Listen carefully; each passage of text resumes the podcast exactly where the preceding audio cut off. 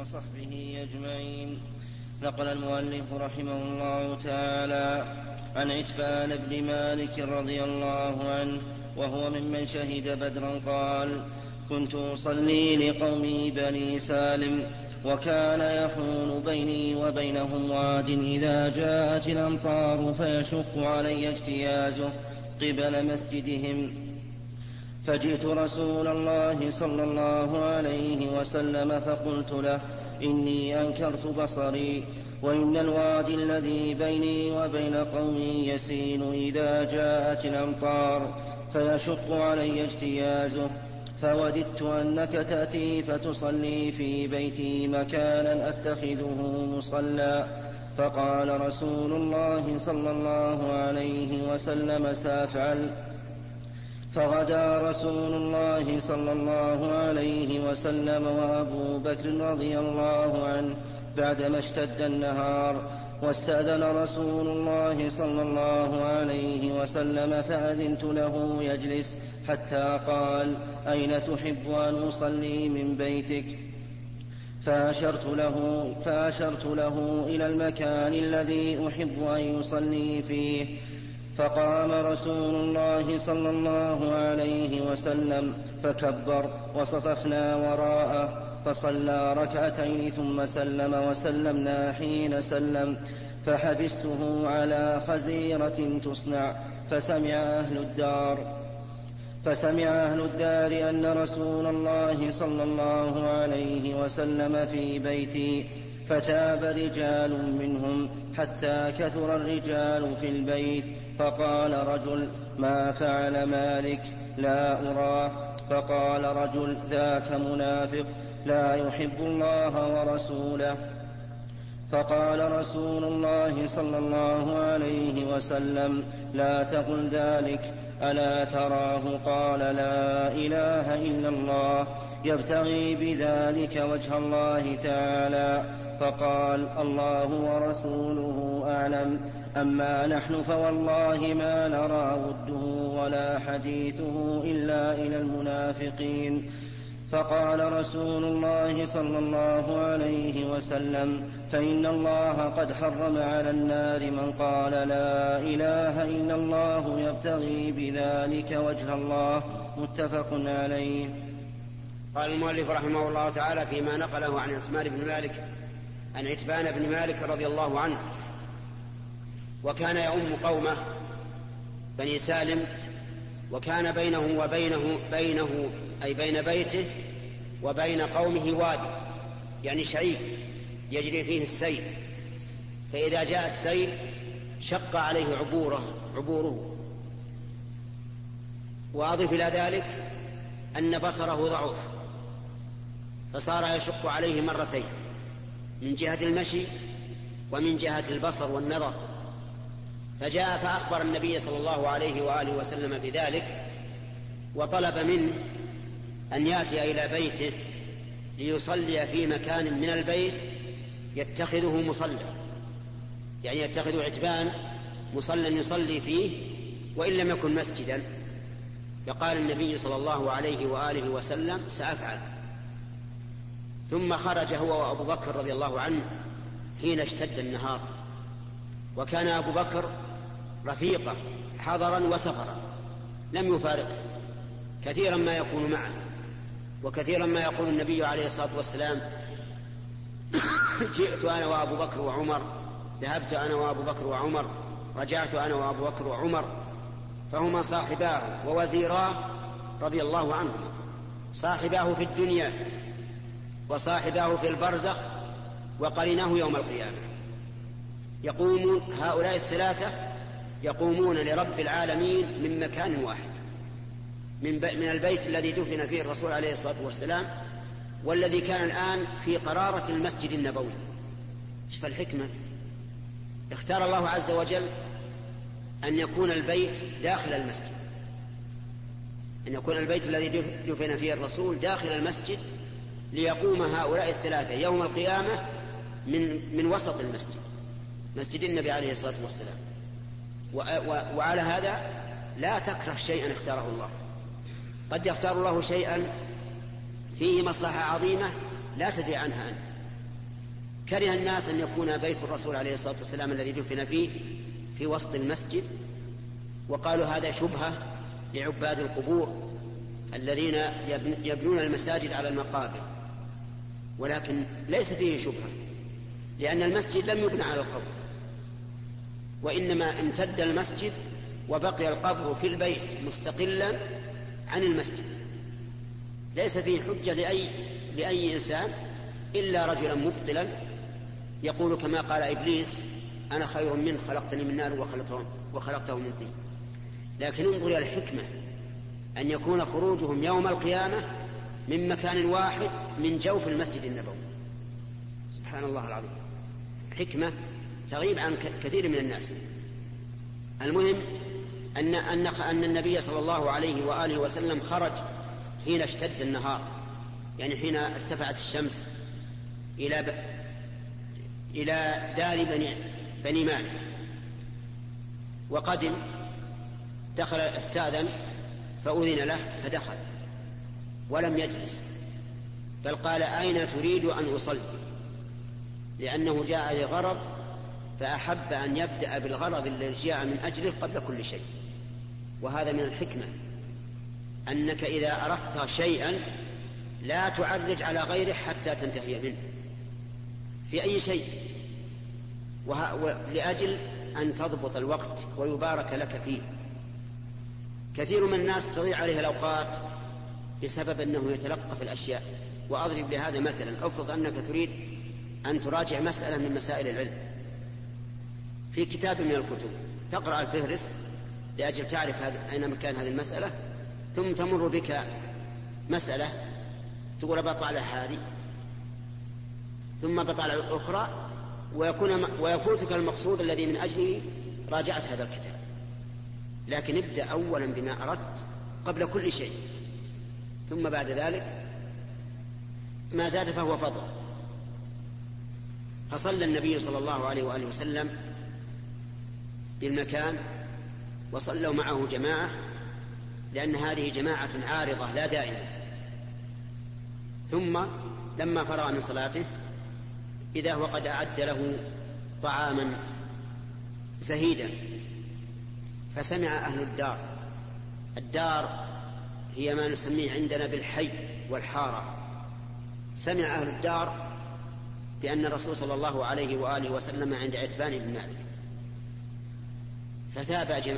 فثاب إليه أناس يعني اجتمعوا يريدون أن يهتدوا بالنبي عليه الصلاة والسلام. ويسمعوا من قوله ويأخذوا من سنته. فاجتمعوا فقالوا أين فلان؟ قالوا ذاك منافق. ذاك منافق. فأنكر النبي صلى الله عليه وآله وسلم على من قال ذلك. وقال أما ترى أو أما تعلم أنه يقول لا إله إلا الله يبتغي بذلك وجه الله؟ فقال الرجل الله ورسوله أعلم. لأن من قال لا إله إلا الله يبتغي بذلك وجه الله فهو مؤمن وهو منافق. المنافق يقولها رياء وسمعة لا تدخل قلبه والعياذ بالله. أما من قالها يبتغي بها وجه الله فإنه مؤمن بها. مصدق. تدخل قلبه. ثم إن النبي صلى الله عليه وآله وسلم قال إن الله حرم على النار. من قال لا إله إلا الله يبتغي بذلك وجه الله. فكل من قالها يبتغي بها وجه الله فإن الله يحرمه على النار لماذا؟ لأنه إذا قالها يبتغي بها وجه الله فإنه سيقوم بمقتضاها ويعمل بما تقتضيه هذه الكلمة العظيمة من أداء الواجب وترك المحرم والإنسان إذا أدى الواجب وترك المحرم أحل الحلال وحرم الحرام وقام بالفرائض واجتنب النواهي فإن هذا من أهل الجنة يدخل الجنة ولا ويحرم الله عليه النار. وليس في هذا الحديث دليل على أن تارك الصلاة لا يكفر لأننا نعلم علم اليقين مثل الشمس أن من قال لا إله إلا الله يبتغي بذلك وجه الله لا يمكن, لا يمكن أن يترك الصلاة. مستحيل هذا. فالذي يقول أنا أقول لا إله إلا الله أبتغي بذلك وجه الله وهو يصلي فهو أكذب الكاذبين أو من أكذب الكاذبين. لو كان يبتغي وجه الله ما ترك الصلاة اللي هي أعظم أركان الإسلام بعد الشهادتين. وفي هذا الحديث دليل على فوائد منها أن من كانت حاله مثل حال عتبان بن مالك فإنه معذور بترك الجماعة وله أن يصلي في بيته مثل أن يحول بينه وبين المسجد واد لا يستطيع العبور معه فإنه معذور. ومنها جواز قول الإنسان سأفعل في المستقبل. إذا قال تأتينا غدا؟ قال سآتيك. وإن لم يقل إن شاء الله. فإن قال قائل ما الجمع بين هذا وبين قوله تعالى ولا تقولن لشيء إني فاعل ذلك غدا إلا أن يشاء الله. لشيء عام سواء من فعل الله أو من فعله إني فاعل ذلك غدا إلا أن يشاء الله. قلنا الذي يقول سآتيك غدا له نيتان. النية الأولى أن يقول هذا جازما بالفعل فهذا لا يقوله إلا أن يقول إن شاء الله. لأنه لا يدري أيأتي عليه الغد أو لا. ولا يدري هل إذا أتى عليه الغد أن يكون قادرا على الإتيان إليه أو لا أو لا يدري أنه إذا كان قادرا هل يحول بينه وبينه مانع أو لا. أما إذا قال سأفعل يريد أن يخبر عما في قلبه من الجزم دون أن يقصد الفعل فهذا لا بأس به لأنه يتكلم عن شيء حاضر. يتكلم عن شيء حاضر. مثل لو, مثل لو قيل لك هل ستسافر إلى مكة؟ قلت نعم سأسافر. تريد أن تخبر؟ عما في قلبك من الجزم. هذا شيء حاضر حاصل. أما إذا أردت الفعل أنك ستفعل يعني سيقع منك هذا فهذا لا لا تقل إلا مقرونا بمشيئة الله. وتأتي فوائد الحديث إن شاء الله فيما بعد. بسم الله الرحمن الرحيم. سبق الكلام على هذا الحديث على بعضه. فنذكر الآن من فوائده ما تيسر. فمنها أن الإنسان يعذر بترك الجماعة فيما إذا كان بينه وبين المسجد ما يشق عليه من وحل أو ماء أو غيره. وقد كان من هدي النبي صلى الله عليه وآله وسلم أنه كان يناديه ينادي مناديه في الليلة المطيرة أن صلوا في رحالكم يعني في أماكنكم.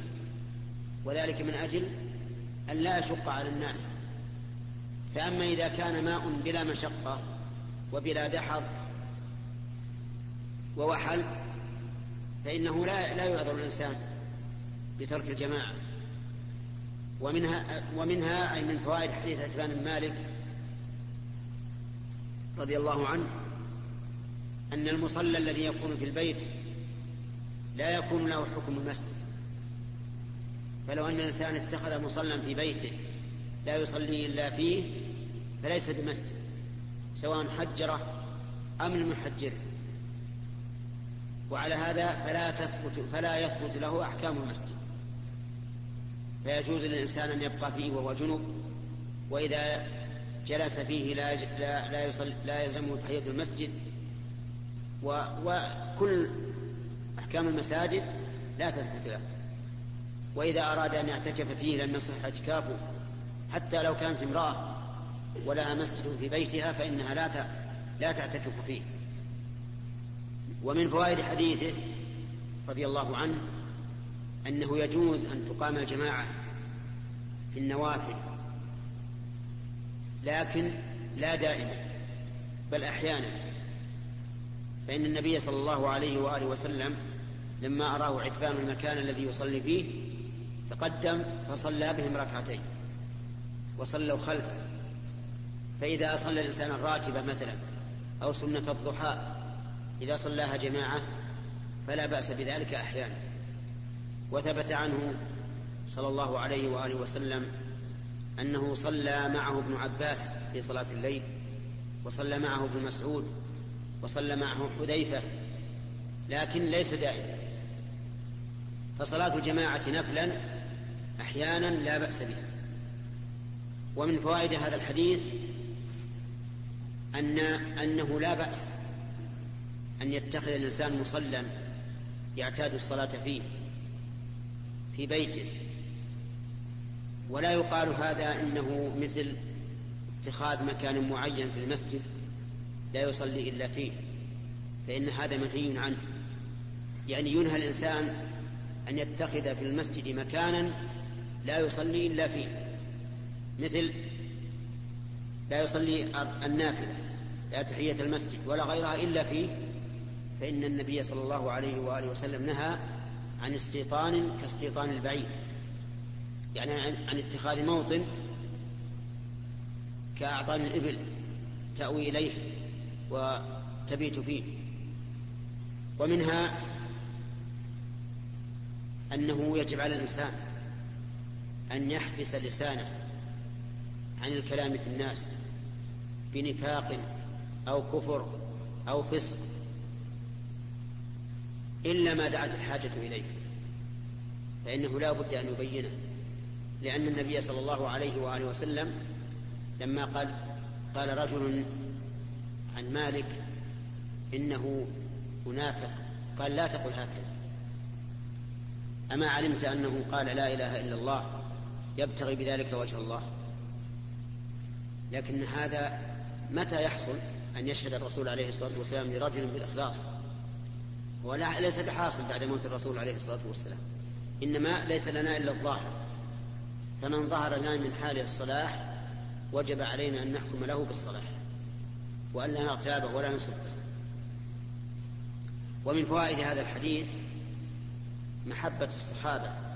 لرسول الله صلى الله عليه وآله وسلم والجلوس إليه لأنهم لما علموا أنه عند عتبان بن مالك ذهبوا إليه واجتمعوا عنده ليتعلموا منه وينالهم من بركة علمه عليه الصلاة والسلام.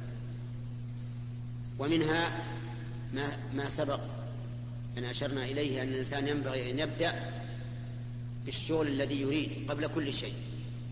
لأن النبي صلى الله عليه وآله وسلم صلى في المكان قبل أن يجلس وقبل أن يتخذ ما صنع له من الطعام. ومن فوائده أيضا أن الرسول عليه الصلاة والسلام كان على جانب كبير من التواضع لأنه لما انتهى من الصلاة يقول يقول العتبان حبست على خزيرة. خزيرة نوع من الطعام ليس بذاك الجيد. حبسه يعني قال له انتظر حتى ينتهي الطعام ويقدمه إلى رسول الله صلى الله عليه وآله وسلم. وهذا لا شك أن فيه تواضعا من رسول الله صلى الله عليه وآله وسلم. ومنها وهي من أكبر فوائد هذا الحديث أن من قال لا إله إلا الله يبتغي بذلك وجه الله فإن الله يحرم عليه النار. فإن الله حرم على النار من قال لا إله إلا الله يبتغي بذلك وجه الله. يعني يطلب وجه الله. ومعلوم أن الذي يقول هذا طالبا وجه الله فسيفعل كل شيء يقربه إلى الله من فروض ونوافل. فلا يكون في هذا دليل للكسالى والمهملين. يقول نحن نقول لا إله إلا الله لا إله إلا الله نبتغي بذلك وجه الله. نقول لو كنتم صادقين ما أهملتم. العبادات الواجبة عليكم. اللهم بسم الله الرحمن الرحيم. الحمد لله رب العالمين والصلاة والسلام على نبينا محمد وعلى آله وصحبه أجمعين.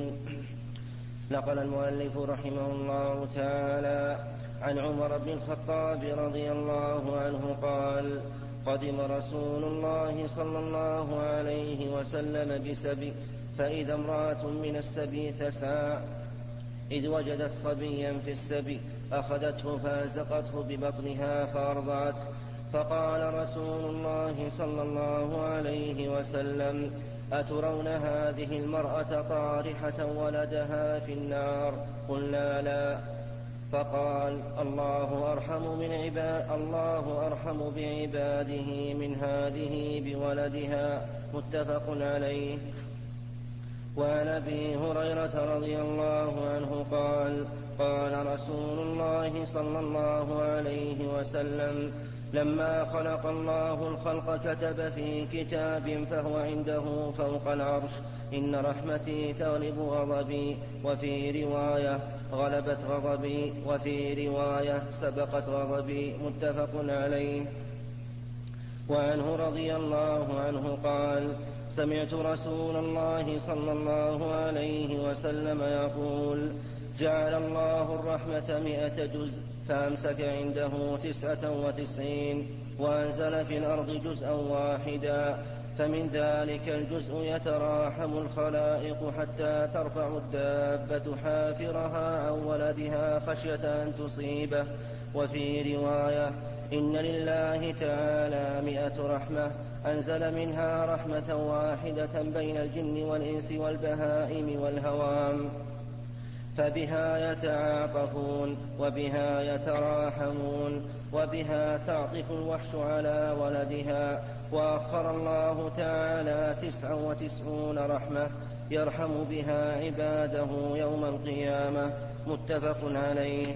ورواه مسلم أيضا من رواية سلمان الفارسي رضي الله عنه قال قال رسول الله صلى الله عليه وسلم إن لله تعالى مئة رحمة فمنها, رح فمنها رحمة يتراحم بها الخلق بينهم وتسع وتسعون ليوم القيامة. وفي رواية إن الله تعالى خلق يوم السماء إن الله تعالى خلق يوم خلق السماوات والأرض مئة رحمة.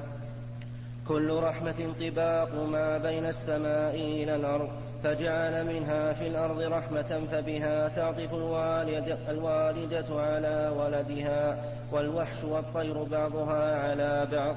فإذا كان يوم القيامة أكملها بهذه الرحمة. وعنه رضي الله عنه قال قال رسول الله صلى الله عليه وسلم والذي نفسي بيده لو لم تذنبوا لذهب الله بكم وجاء بقوم يذنبون فيستغفرون الله تعالى فيغفر لهم. رواه مسلم. وعن أبي أيوب خالد بن زيد رضي الله عنه قال سمعت رسول الله صلى الله عليه وسلم يقول لولا أنكم تذنبون لخلق الله خلقا يذنبون فيستغفرون فيغفر لهم. رواه مسلم.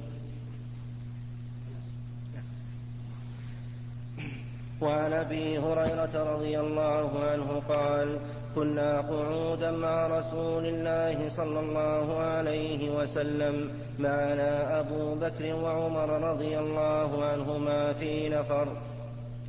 فقام رسول الله صلى الله عليه وسلم من بين أظهرنا فأبقى علينا فخشينا أن يقتطع دوننا ففزعنا فقمنا فكنت أول من فزع فخرجت أبتغي رسول الله صلى الله عليه وسلم حتى أتيت حائطا للأنصار وذكر الحديث بطوله إلى قوله فقال رسول الله صلى الله عليه وسلم اذهب فمن لقيت وراء هذا الحائط يشهد أن لا إله إلا الله مستيقن مستيقنا بها قلبه فبشره بالجنة. رواه مسلم. وعن عبد الله بن عمرو بن العاص رضي الله عنهما أن النبي صلى الله عليه وسلم تلا قول الله عز وجل في إبراهيم صلى الله عليه وسلم رب إنهن أضللن كثيرا من الناس فمن تبعني فإنه مني ومن عصاني فإنك غفور رحيم. وقول عيسى صلى الله عليه وسلم إن تعذبهم فإنهم عبادك وإن تغفر لهم فإنك أنت العزيز الحكيم. فرفع يديه وقال اللهم أمتي أمتي وبكى فقال الله عز وجل يا جبريل اذهب إلى محمد وربك أعلم فسله ما يبكيه. فأتاه جبريل فأخبره رسول الله صلى الله عليه وسلم بما قال وهو أعلم. فقال الله تعالى يا جبريل اذهب إلى محمد فقل إنا سنرضيك في أمتك ولا نسوق. رواه مسلم. في باب الرجاء ذكرها المؤلف رحمه الله وهي كثيرة جدا منها أن الله سبحانه وتعالى أرحم بعباده من الوالدة بولدها ودليل ذلك قصة هذه المرأة التي كانت في السبي فرأت صبيا فأخذته وألزقته على صدرها وأرضعته. فقال النبي صلى الله عليه وآله وسلم أترون أن هذه يعني معذبة ولدها في النار؟ قالوا لا. قال فالله أرحم بعباده من هذه بولدها. وهذا من تمام رحمته سبحانه وتعالى. وآيات ذلك كثيرة. منها هذه النعم التي تترى علينا وأعظمها نعمة الإسلام. فإن الله تعالى أضل عن الإسلام أمما وهدى عباده المؤمنين لذلك. وهي أكبر النعم. ومنها أن الله أرسل الرسل إلى الخلق مبشرين ومنذرين لئلا يكون للناس على الله حجة بعد الرسل. وكذلك ذكر المؤلف الأحاديث التي فيها أن رحمة الله سبقت غضبه. ولهذا يعرض عز وجل على المذنبين أن يستغفروا ربهم حتى يغفر لهم. ولو شاء لأهلكهم ولم يراقبهم به ولو يأخذ الله الناس بما كسبوا ما ترك على ظهرها من دابة ولكن يؤخرهم إلى أجل مسمى. ولهذا قال في الحديث الذي رواه مسلم قال لو لم تذنبوا لذهب الله بكم ولجاء بقوم يذهب يذنبون فيستغفرون الله فيغفر لهم. وهذا ترغيب في أن الإنسان إذا أذنب فليستغفر الله. فإنه إذا استغفر الله عز وجل بنية صادقة وقلب موقن فإن الله تعالى يغفر له. قل يا عبادي الذين أسرفوا على أنفسهم لا تقنطوا من رحمة الله إن الله يغفر الذنوب جميعا إنه هو الغفور الرحيم. ومنها أن النبي صلى الله عليه وآله وسلم لما تلا قول إبراهيم عليه الصلاة والسلام في الأصنام رب إنهن أضللن كثيرا من الناس. فمن تبعني فإنه مني ومن عصاني فإنك غفور رحيم. وقول عيسى إن تعذبهم فإنهم عبادك وإن تغفر لهم فإنك أنت العزيز الحكيم. رفع صلى الله عليه وآله وسلم يديه وبكى وقال يا رب أمتي أمتي. فقال الله سبحانه وتعالى لجبريل اذهب إليه فقل إنا سنرضيك في أمتك ولا نسمع.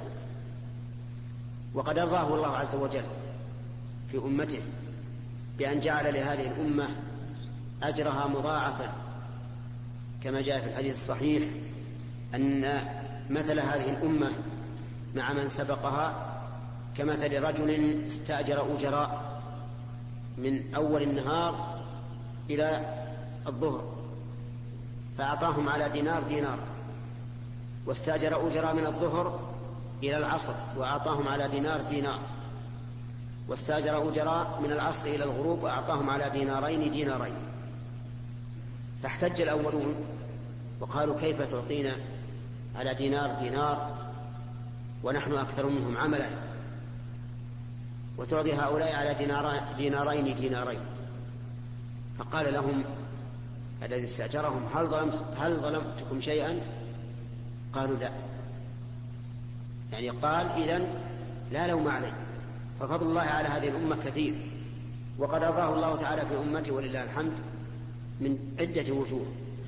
منها كثرة الأجر وأنهم, وأنهم الآخرون السابقون يوم القيامة. وأنها فضلت بفضائل كثيرة. مثل قوله عليه الصلاة والسلام أعطيت خمسا لم يعطهن أحد من الأنبياء قبل قبلي. نصرت بالرعب مسيرة شهر وجعلت الأرض مسجدا وطهورا وأحلت للغنائم ولم تحل لأحد قبلي.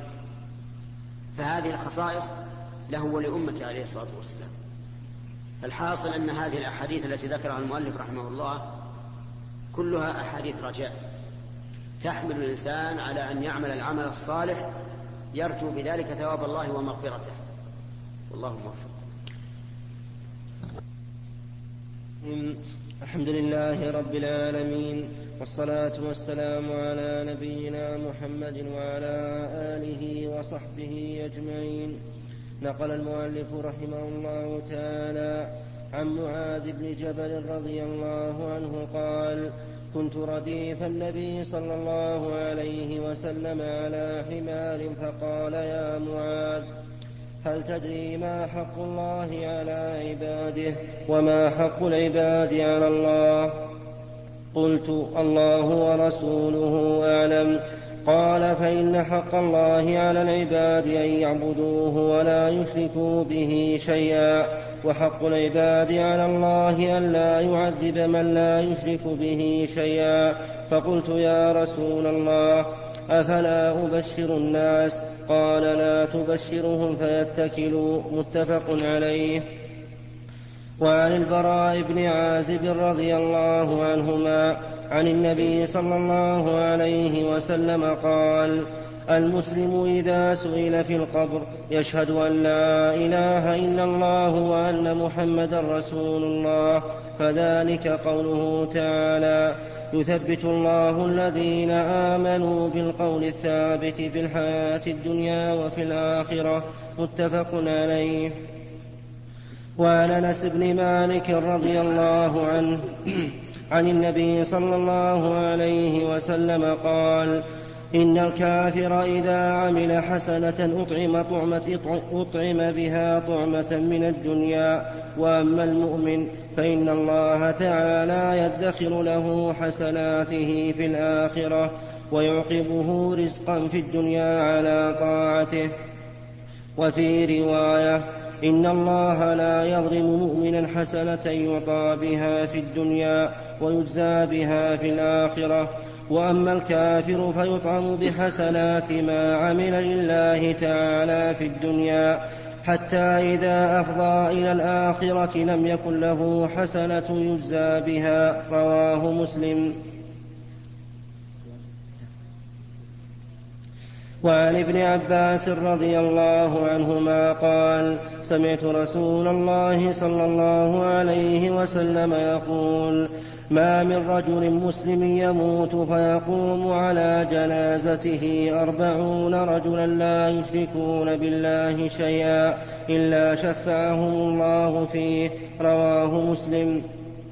وعن عبد الله بن مسعود رضي الله عنه قال كنا مع رسول الله صلى الله عليه وسلم في قبة نحو من أربعين فقال أترضون أن تكونوا ربع أهل الجنة؟ قلنا نعم. قال أترضون أن تكونوا ثلث أهل الجنة؟ قلنا نعم. قال والذي نفس محمد بيده إني لأرجو أن تكونوا نصف أهل الجنة. وذلك أن أهل الجنة لا يدخلها إلا نفس مسلمة. وما وما أنتم في أهل الشرك إلا كالشعرة البيضاء في جلد الثور الأسود أو كالشعرة السوداء في جلد الثور الأحمر. متفق عليه.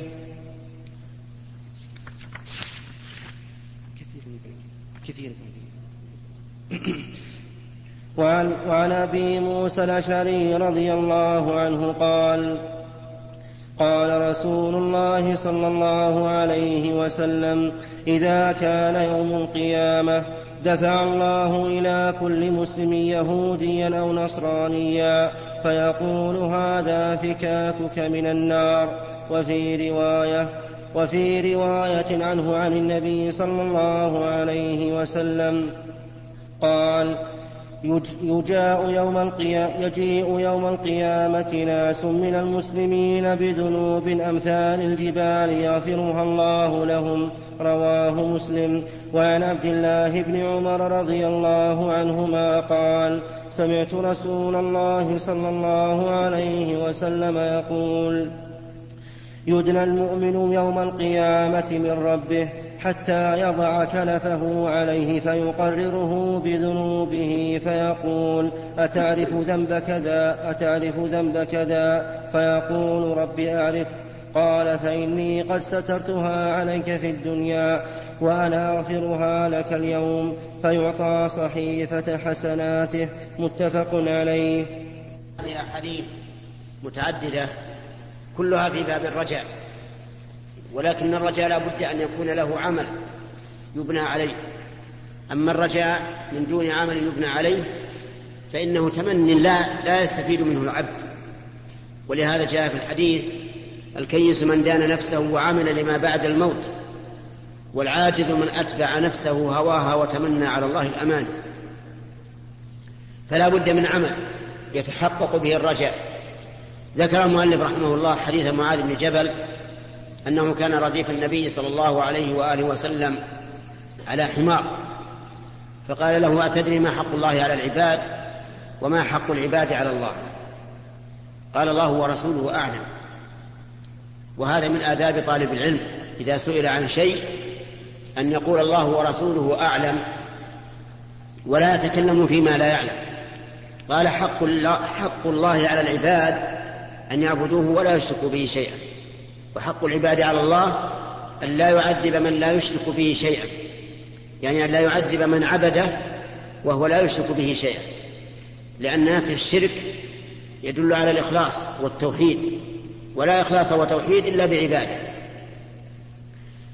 فقلت يا رسول الله أفلا أبشر الناس؟ قال لا تبشرهم فيتكلوا. يعني لا تبشرهم فيتكلوا على ما يجب ولا يقوموا بما ينبغي أن يقوموا به من النوافل. ولكن معاذ رضي الله عنه أخبر بها عند موته تأثما يعني خوفا من إثم كتمان العلم فأخبر بها. ولكن قول الرسول لا تبشرهم فيتكلوا فيه انذار من الاتكال على هذا وأن الإنسان يجب أن يعلم أنه لا بد من عبادة. وكذلك أحاديث التي ذكرها المؤلف كلها في سياق الرجاء منها أن المؤمن يسأل في القبر فيشهد أن لا إله إلا الله وأن محمد رسول الله. قال النبي صلى الله عليه وآله وسلم هذا هو القول الثابت الذي قال الله فيه يثبت الله الذين آمنوا بالقول الثابت في الحياة الدنيا وفي الآخرة. شهادة أن لا إله إلا الله وأن محمد رسول الله. والميت في قبره يسأل عن ثلاث من ربك وما دينك ومن نبيك. فيقول ربي الله ودين الإسلام ونبي محمد.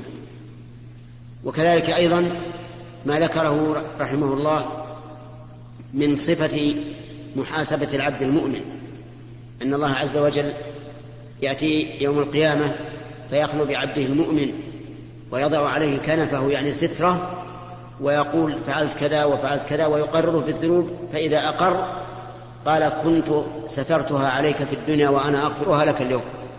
فيعطى كتاب حسناته يعني باليمين ومن ذلك أيضا أن المؤمنين كل واحد منهم يعطى يهودي يعطى يهوديا أو نصرانيا يوم القيامة. ويقال هذا فكاك فكاكك من النار. يعني هذا يكون بدلك في النار. وأما أنت فقد نجوت.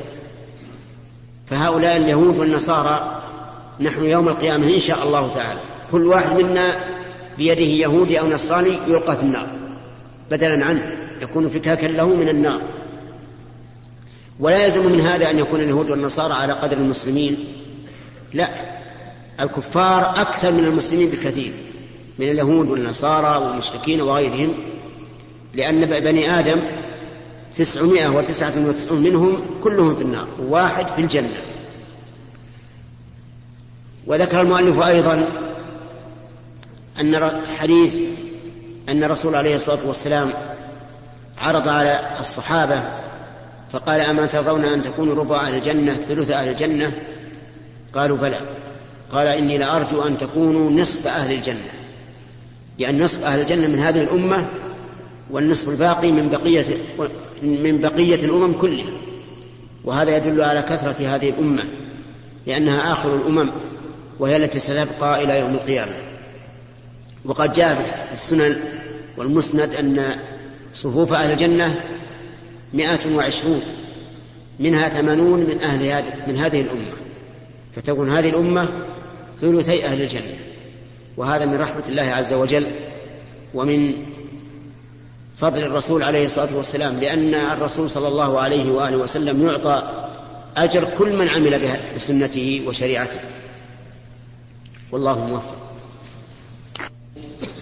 نقل المؤلف رحمه الله تعالى عن عبد الله بن مسعود رضي الله عنه أن رجلا أصاب من امرأة قبلة فأتى النبي صلى الله عليه وسلم فأخبره فأنزل الله تعالى وأقم الصلاة طرفي النهار وزلفا من الليل إن الحسنات يذهبن السيئات فقال الرجل ألي هذا يا رسول الله؟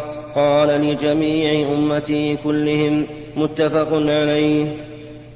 وعن أنس بن مالك رضي الله عنه قال جاء رجل إلى النبي صلى الله عليه وسلم فقال يا رسول الله أصبت حدا فأقمه علي وحضرت الصلاة فصلى مع رسول الله صلى الله عليه وسلم. فلما قضى الصلاة قال يا رسول الله إني أصبت حدا فأقم في كتاب الله. قال هل حضرت معنا الصلاة؟ قال نعم. قال قد غفر لك. متفق عليه. وعنه قال قال رسول الله صلى الله عليه وسلم إن الله ليرضى عن العبد أن يأكل الأكلة فيحمده عليها. أو يشرب الشربة فيحمده عليها. رواه مسلم. وعن أبي موسى الأشعري رضي الله عنه عن النبي صلى الله عليه وسلم قال إن الله تعالى يبسط يده بالليل ليتوب مسيء النهار. ويبسط يده بالنهار ليتوب, ليتوب مسيء الليل حتى تطلع الشمس من مغربها. رواه مسلم.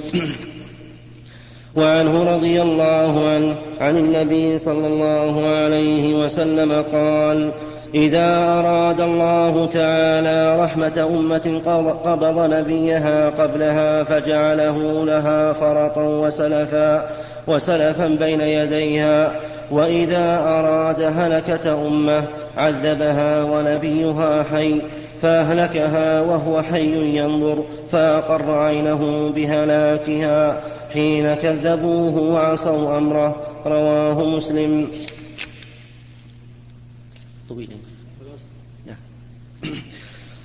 وعن عمرو بن عبسة السلمي رضي الله عنه قال كنت وأنا في الجاهلية أظن أن الناس على ضلالة وأنهم ليسوا على شيء وهم يعبدون الأوثان فسمعت برجل بمكة يخبر أخبارا فقعدت على راحلتي فقدمت عليه.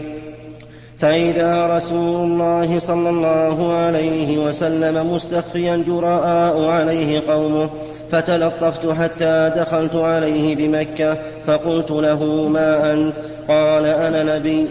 قلت وما نبي؟ قال أرسلني الله. قلت وبأي شيء أرسلك؟ قال أرسلني بصلة الأرحام وكسر الأوثان. وأن يوحد الله لا يشرك به شيء. قلت فمن ما كان هذا؟ قال حر وعبد ومعه يومئذ أبو بكر وبلال رضي الله عنهما. قلت إني متبعك. قال إنك لن تستطيع ذلك يومك هذا. ألا ترى حالي وحال الناس؟ ولكن ارجع إلى أهلك. فإذا, سم فإذا سمعت بي قد ظهرت فأتني. قال فذهبت إلى أهلي وقدم رسول الله صلى الله عليه وسلم المدينة وكنت في أهلي فجعلت أتخبر الأخبار وأسأل الناس حين قدم المدينة حتى قدم نفر من أهل المدينة فقلت ما فعل هذا الرجل الذي قدم المدينة؟ فقالوا الناس إليه سراع وقد أراد قومه قتله فلم يستطيعوا ذلك. فقدمت المدينة فدخلت عليه فقلت يا رسول الله أتعرفني؟ قال نعم. أنت الذي لقيتني بمكة؟ قال فقلت